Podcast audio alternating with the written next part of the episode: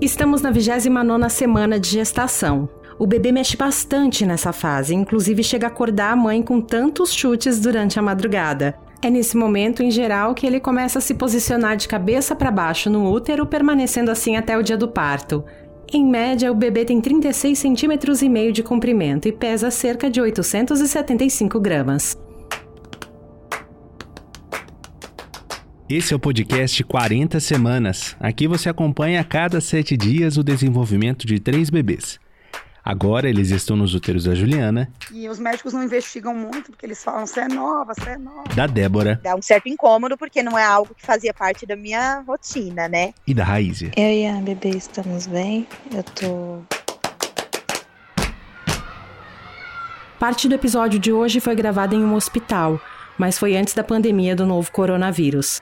O Renan e eu fomos acompanhar uma cirurgia para tratar uma malformação. Prepare-se, é um palavrão. Mielo meningocele.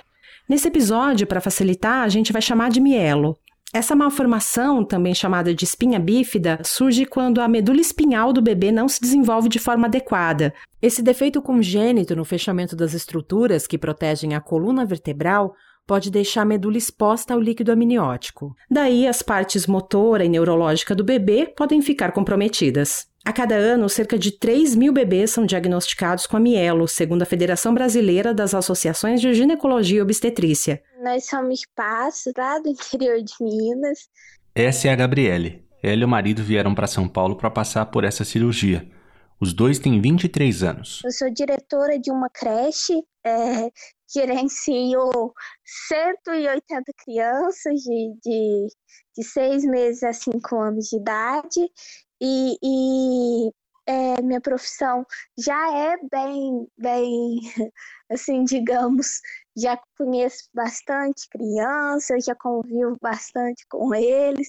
Então, assim, acredito que em relação a ser mãe também de primeira viagem não vai ser muita novidade para mim por esse convívio que eu já tenho diariamente com as crianças. Quando a gente descobriu nossa gravidez, eu não, não, nós não estávamos planejando, e o diagnóstico de mielo foi um balde de água fria. Principalmente para mim, o Hugo já, eu não sei se ele, é, se ele não estava muito assimilando a situação, mas eu no primeiro dia assim que eu descobri, já, nossa, foi como se fosse o fim do mundo. Realmente, para mim, meu mundo caiu e, e, assim, foi mais assim de primeiro dia. No primeiro dia eu apavorei, eu desesperei, mas eu também não fiquei parada. Foi no primeiro dia também que a gente já começou a pesquisar, já começou a procurar tudo sobre é, as possibilidades que tínhamos, tanto é que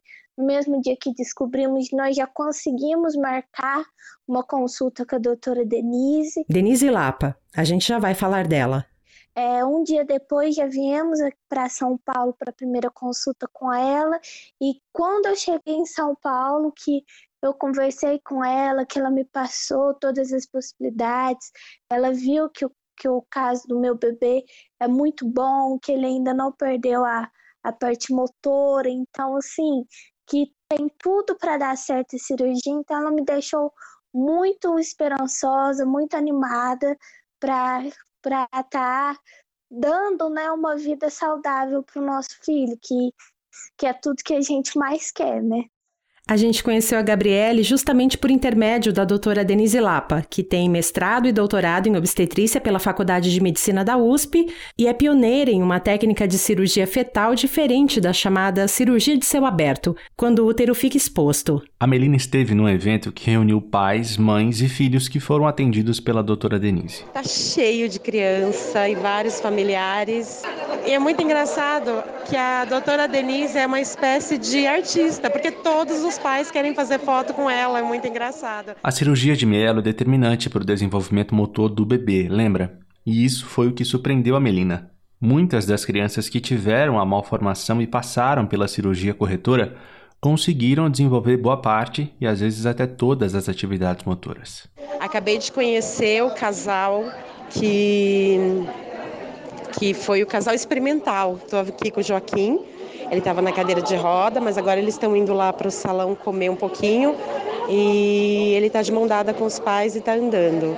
A doutora Denise acabou de ser homenageada agora é, pelos pais, pela equipe do Einstein, ela recebeu alguns presentes e fizeram um vídeo com a foto de todas as crianças que passaram pela cirurgia e como estão hoje. E aí ela sentou à frente do palco para assistir essa homenagem para ela, que você via visivelmente que ela estava surpresa e começou a chorar muito, se emocionou bastante. E no final ela ela foi lendo as mensagens e no final na tela do vídeo estava escrito estavam é, todos estou muito emocionada.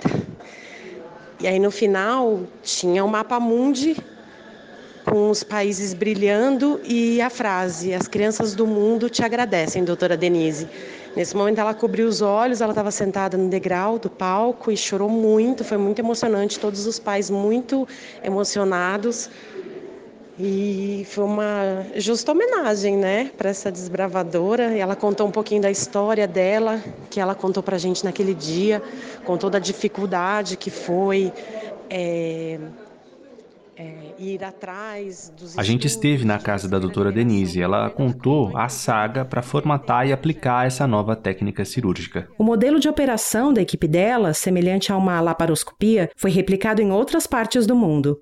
Com o apoio de ultrassonografia, a equipe mapeia o útero e faz a troca do líquido amniótico por gás carbônico, por furos na barriga da mãe. A partir daí, equipamentos são introduzidos para identificar o local exato de reparo. Mas voltando à história da Gabi. Com a indicação de cirurgia para corrigir a mielo, ela se internou no Albert Einstein, hospital particular de São Paulo, onde a doutora Denise atende. Quando nós chegamos ao quarto da Gabi, ela já tinha ido para o centro cirúrgico e a gente só encontrou o marido dela por lá. Aqui onde ela ficou esses... Onde, é, aqui a gente, a gente chegou hoje, né? Uhum. Então, isso aqui eu acho que vai ser o leito que a gente vai estar tá ficando é, após cirurgia, enfim. Então, Tem previsão de quanto tempo fica aqui? Ah, uns 3, 4 dias. Mas... Você conversou com outros pais que, que tiveram Não, ela? Como é ela que, tá? ficou mais, mais por dentro disso, no grupo das mães e tal, puxar assunto com, com outras mães também. Mas eu tô tranquilo, eu sou uma pessoa bastante tranquila, né? assim, então, assim, entreguei nas mãos de Deus também, né? E é mais é claro que a gente fica um pouco ansioso porque é a cirurgia, né? Mesmo sendo de pouco risco, é, a gente fica bastante ansioso, bastante nervoso. Como é que ela tá? E ela, ela tá, tá, tá tranquila, mas também um pouco, um pouco ansiosa. Tranquila em relação ao método, a, a, ao que vai esperar, né? O que vai acontecer pós-cirúrgico e tal mas querendo ou não, né, a primeira cirurgia dela, nunca fez nenhum, nenhum tipo de cirurgia, nunca teve uma, uma anestesia geral e tal, então assim, dá um pouco de ansiedade. Creio, né, que ela, que ela tá um pouco nervosa também, um pouco ansiosa. Só um de nós poderia entrar no centro cirúrgico. Decidimos que a Melina assistiria então à cirurgia. Acabei de me trocar aqui, tô toda paramentada. Um médico ou alguém da equipe, né, vai nos acompanhar até o centro cirúrgico novamente. E vamos lá. Tô dentro do corredor do centro cirúrgico. O ar-condicionado caiu bastante. E aqui na porta do, da sala 12. Nesse momento toda a equipe tá ao redor da Gabriela, ela tá deitada. Já consigo ver a doutora Denise daqui. Tem pelo menos sete pessoas da equipe da doutora, tem enfermeiras, tem mais cinco pessoas. Nesse momento ele está fazendo um ultrassom nela, provavelmente para localizar a posição do bebê. Aqui, ó. Funcionária que está nos entregando duas máscaras. Quer que eu segure? Eu quero, por favor. Estou colocando agora uma máscara. Meu óculos já deu uma leve embaçada. É, faz parte. Tá acostumada? Às vezes dá uma embaçada no meu, mas já acostumei também. Sempre assim no nariz, né? É, Pode isso. dobrar? Pode. Ok. Obrigada. Tudo que tiver. Não sei se vocês já entraram na sala de cirurgia. Não. Tudo que for azul não pode chegar perto, tá? Ok. Porque não pode contaminar. Tudo bem. Com licença. Esses são os alunos da faculdade que estão aqui para assistir. Ela ainda está acordadinha, se você quiser dar um oi. Olá, bem-vindos. Oi, Gabi. Tudo bem? Tudo bem? Como é que você está se sentindo? Tô me sentindo bem. Acabei de Tô coração. preocupada não. Tá tranquila? Tô tranquila. Relaxa só um pouquinho mais, só um segundinho, já volta lá. Me lembra o nome do baby. Eu sei que é menino, mas não lembro o nome. Ben. Ben. Bem, isso.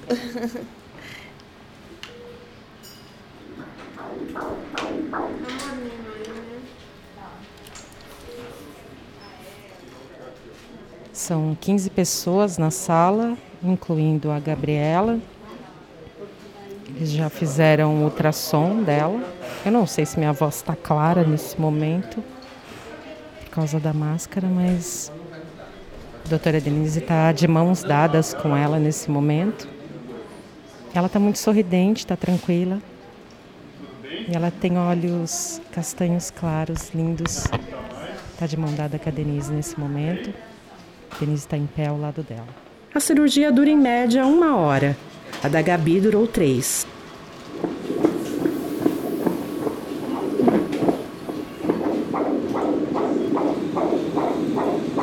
E não deu certo. Oi, Gabriele, tudo bem? Tudo e você? Tudo bem também. Como é que você tá? Nós conversamos com a Gabi alguns dias depois da cirurgia. Ah, tô bem. Tô me recuperando da operação. Que na verdade acabou que no final das contas não, não foi feita, né? Você ficou, você ficou até o final? Fiquei, fiquei até o final. Eu tô aqui com o Renan, que tá me acompanhando também, que tava naquele dia no hospital também, mas Aham. acabou não entrando. Oi, Gabriele, tudo bem? Aham. Oi, Renan, tudo e você? Tudo certo. A gente nem se conheceu só falando agora pro telefone. É, você tá aí no hospital? Sim, estamos aqui. E como é que tá esse- esses dias depois aí dessa da não cirurgia, né? Meio, meio frustrado, imagino. Então, no dia, assim, assim que eu, que eles me acordaram, que eu perguntei para a doutora Denise se tinha dado certo, eu fiquei bastante chateada na hora que ela me contou que a gente não conseguiu, não havia conseguido é, mexer ele de posição para estar fazendo a cirurgia. Mas, assim, é, aí depois eles, quando ela me disse que, que tentaria uma segunda possibilidade, é, eu, eu fiquei mais com, com esperança, não queria, era assim, na verdade a gente quer fazer de tudo para estar operando intraútero, né? A gente não, a gente, claro, se tiver que ser a operação após o nascimento, já estou contando também com essa possibilidade, mas no- a partir do momento que ela me disse que, que a gente vai tentar novamente uma segunda tentativa, é, me deu uma esperança de que nem tudo está perdido, que a gente ainda vai conseguir, e eles estão estudando um novo, um outro método, né, de estar fazendo a cirurgia para que não ocorra novamente esse imprevisto. Então, a gente está com esperança, tá, tá com, com muita segurança de que tudo dará certo ainda, que a luta ainda não, não acabou, a gente só é, teve um obstáculo por aí e daqui a pouco vai tudo dar certo. E a nova cirurgia aconteceu. Dessa vez nós não acompanhamos lá no hospital, mas claro, ficamos torcendo de longe. E pareceu até melhor. O clima era de muita expectativa da equipe da doutora Denise, dos pais do bebê e, claro, da gente também, que mergulhou de cabeça nessa história. Felizmente, o desfecho foi positivo.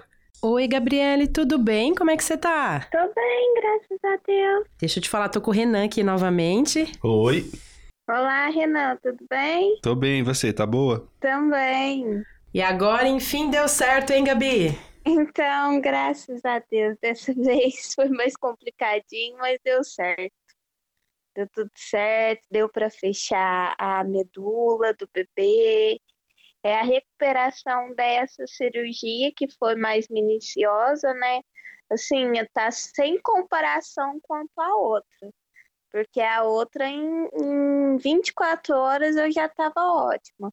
Essa até hoje ainda sinto um pouco de dor, mas assim, é, por enquanto ainda tá, tá tranquilo, mas nos primeiros dias foi bem mais difícil a recuperação. Você tá no Einstein ainda? Sim. Tem uma previsão ainda de alta, Gabi? Só depois que ele nascer. Você vai ficar no Einstein até ele nascer? Até ele nascer. Nossa, a, gente, gente tá perdeu o ar aqui. Você tá com quantas semanas, mulher?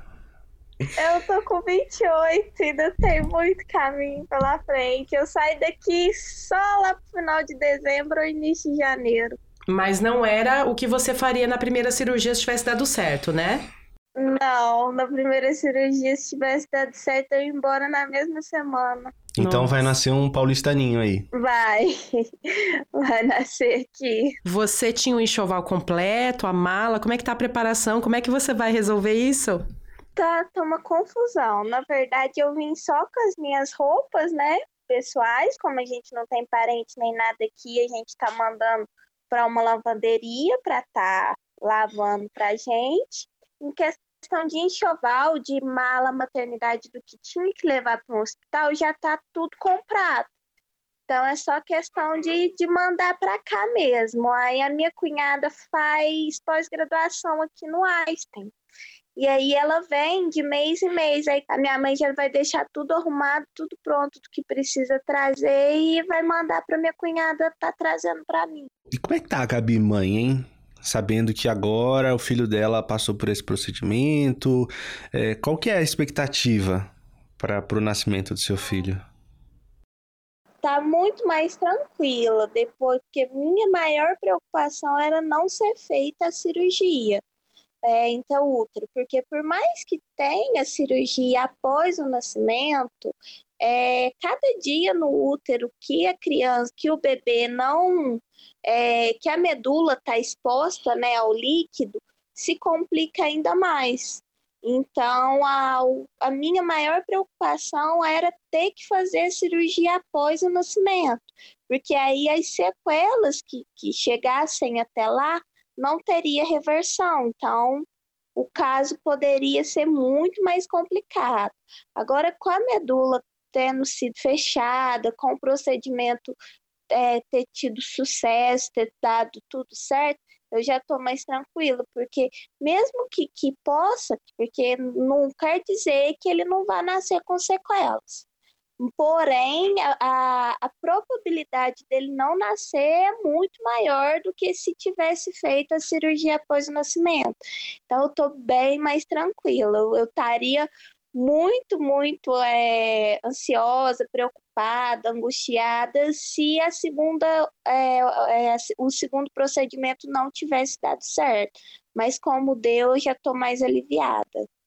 Você e seu marido parecem tão tranquilos, tão calmos, tão confiantes, tão serenos, e isso foi, foi tão legal de ver e até nos tranquiliza, porque a gente viu de fora.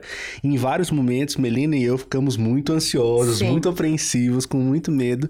De onde vem isso? Como é que vocês alcançaram essa confiança? Como é que é isso? Olha, ele é muito mais que eu. Ai, ele, em tudo todo aspecto da nossa vida, da vida pessoal dele, o mundo pode estar caindo na cabeça dele que ele está tranquilo. Agora, quanto a mim, eu não, não sabia que estou passando essa impressão. Que bom, mas eu sou mais preocupada, mais.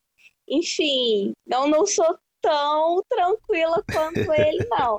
Mas pelo fato de ter dado certo, já me tranquilizou. Nossa, muito mesmo. Agora eu já tô, tô preparando só meu psicológico para ter que ficar aqui por tanto tempo, né? O que não, não tá sendo fácil, mas tô colocando na minha cabeça que é pro bem dele, pro meu bem e que rapidinho vai passar. Mas que da saudade de casa da saudade da minha comida, da comida da minha avó.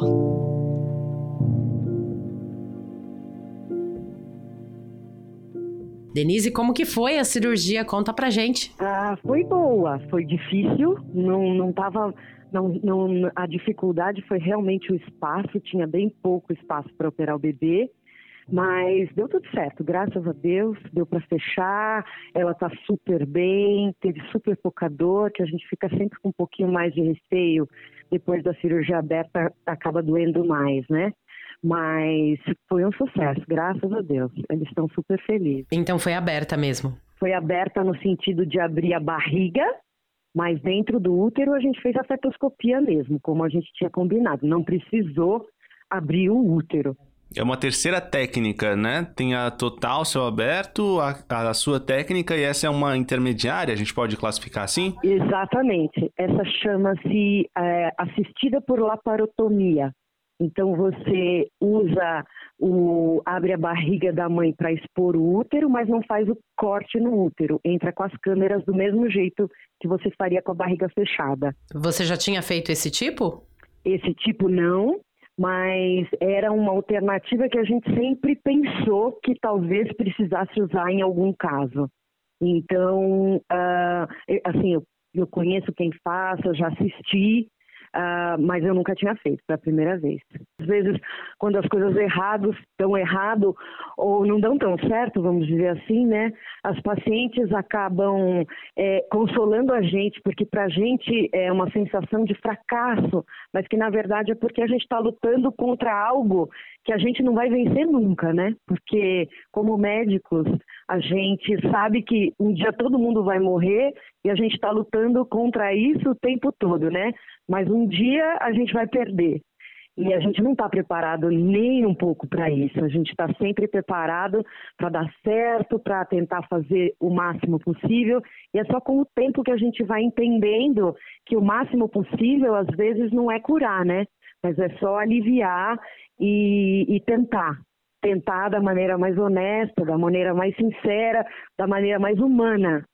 E é, isso, infelizmente, a gente só aprende depois de muito tempo. E esses casos, eles acabam reforçando essa noção de que a gente, que a gente já tem, mas é, é quando, quando ele acontece, eu acho que foi até muito feliz vocês estarem acompanhando esse caso, porque vocês podem sentir a frustração da gente e depois a comemoração ela ela ela não é tão grande quanto se a gente conseguisse pela primeira vez. Ela deveria ser até maior, né? Mas para nós médicos é muito difícil é, é, é, é, quando a gente não consegue ir até onde a gente queria naquele momento. Mesmo que a gente tenha ido exatamente onde a gente queria depois mas isso é depois. No momento é sempre uma sensação de glória e de fracasso, é, mas a gente sabe que, é, principalmente em cirurgia fetal, essa é a linha que a gente anda, né? Entre o sucesso total e o fracasso total. Mas os pacientes sabem disso também, e, e ela e o bebê estão ótimos, então não podia ser melhor. O desfecho. A gente agradece novamente aqui a oportunidade de poder acompanhar um pouco do seu trabalho em dias diferentes, gravações diferentes, foi muito importante. Eu queria só encerrar com uma última questão, é, até para a gente fazer mesmo um encerramento desse caso para esse episódio. Eu queria que você explicasse para o nosso ouvinte, de uma forma é, breve, é, como esse bebê nasceria sem a intervenção e como ele pode nascer, qual é, como é que deve ser o desenvolvimento dele depois dessa intervenção que você e sua equipe vocês fizeram. Essa é a coisa mais legal. A gente passa por todo esse sofrimento, mas a gente sabe que uh, esse bebê vai ter condições muito melhores de evolução. Ou seja, é, se ele tinha 20% de chance de andar, agora ele tem 65% de chance de andar. Se ele tinha 80% de chance de precisar colocar um, um catéter para tratar a hidrocefalia, ele agora tem metade, 40%. É, ele não tinha nenhuma chance de não ter bexiga neurogênica, ou 80% de chance de ter bexiga neurogênica, isso agora caiu para 40%, 50% menos. Então, assim, a gente transpira, mas a gente sabe que uh, quando a gente consegue, a evolução é muito melhor. Óbvio que não para 100% dos casos, por isso que a gente tem estatística, né? Mas a gente sabe que, sem dúvida, deu uma condição muito, muito melhor de vida para essas crianças. Eu não tenho dúvida, mesmo que o bebê nascesse amanhã. porque o fato da, da lesão estar corrigida antes dele nascer já é melhor do que ele nascer uh, e ter que corrigir depois, mesmo ele nascendo de termo, sem ser prematuro.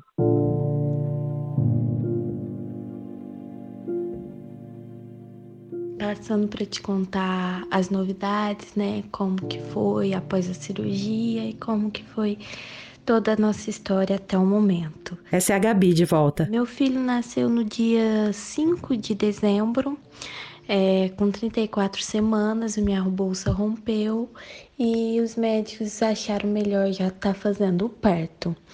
É, foi parto normal. É, na verdade, eu sempre tive medo do parto normal, é, que eu sempre tinha muita insegurança, muito medo, sempre tinha optado pela cesárea. Porém, o meu obstetra insistiu muito, me convenceu pelo normal e eu confiei nele. E de fato, é, a melhor escolha que eu pude ter foi tido parto normal mesmo, porque eu que acabei passando por uma cesárea durante a, a cirurgia, é, achei o normal muito mais tranquilo. É, o meu normal eles começaram a induzir às 11 horas da manhã, eu fui começar a sentir as contrações às 2 horas da tarde e o Ben nasceu às, às 18h50.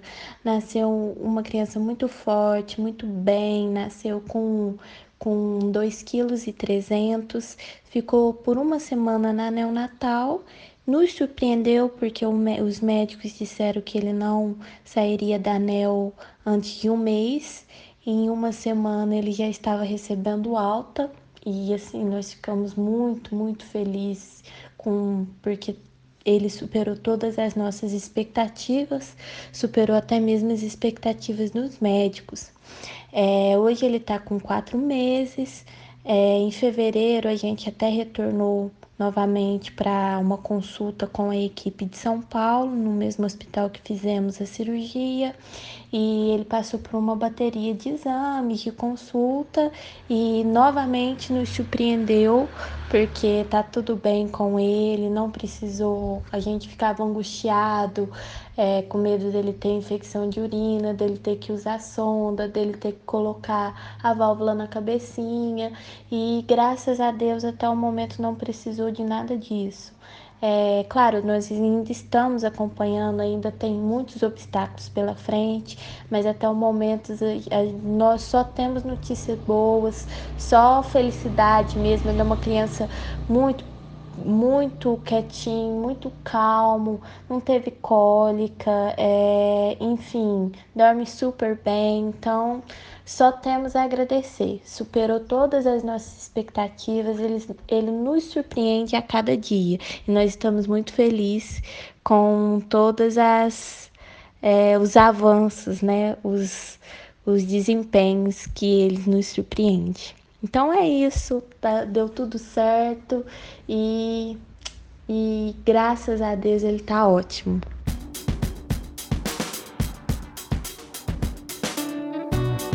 O 40 Semanas vai ficando por aqui. Voltamos na próxima, a trigésima. Até lá. Até mais.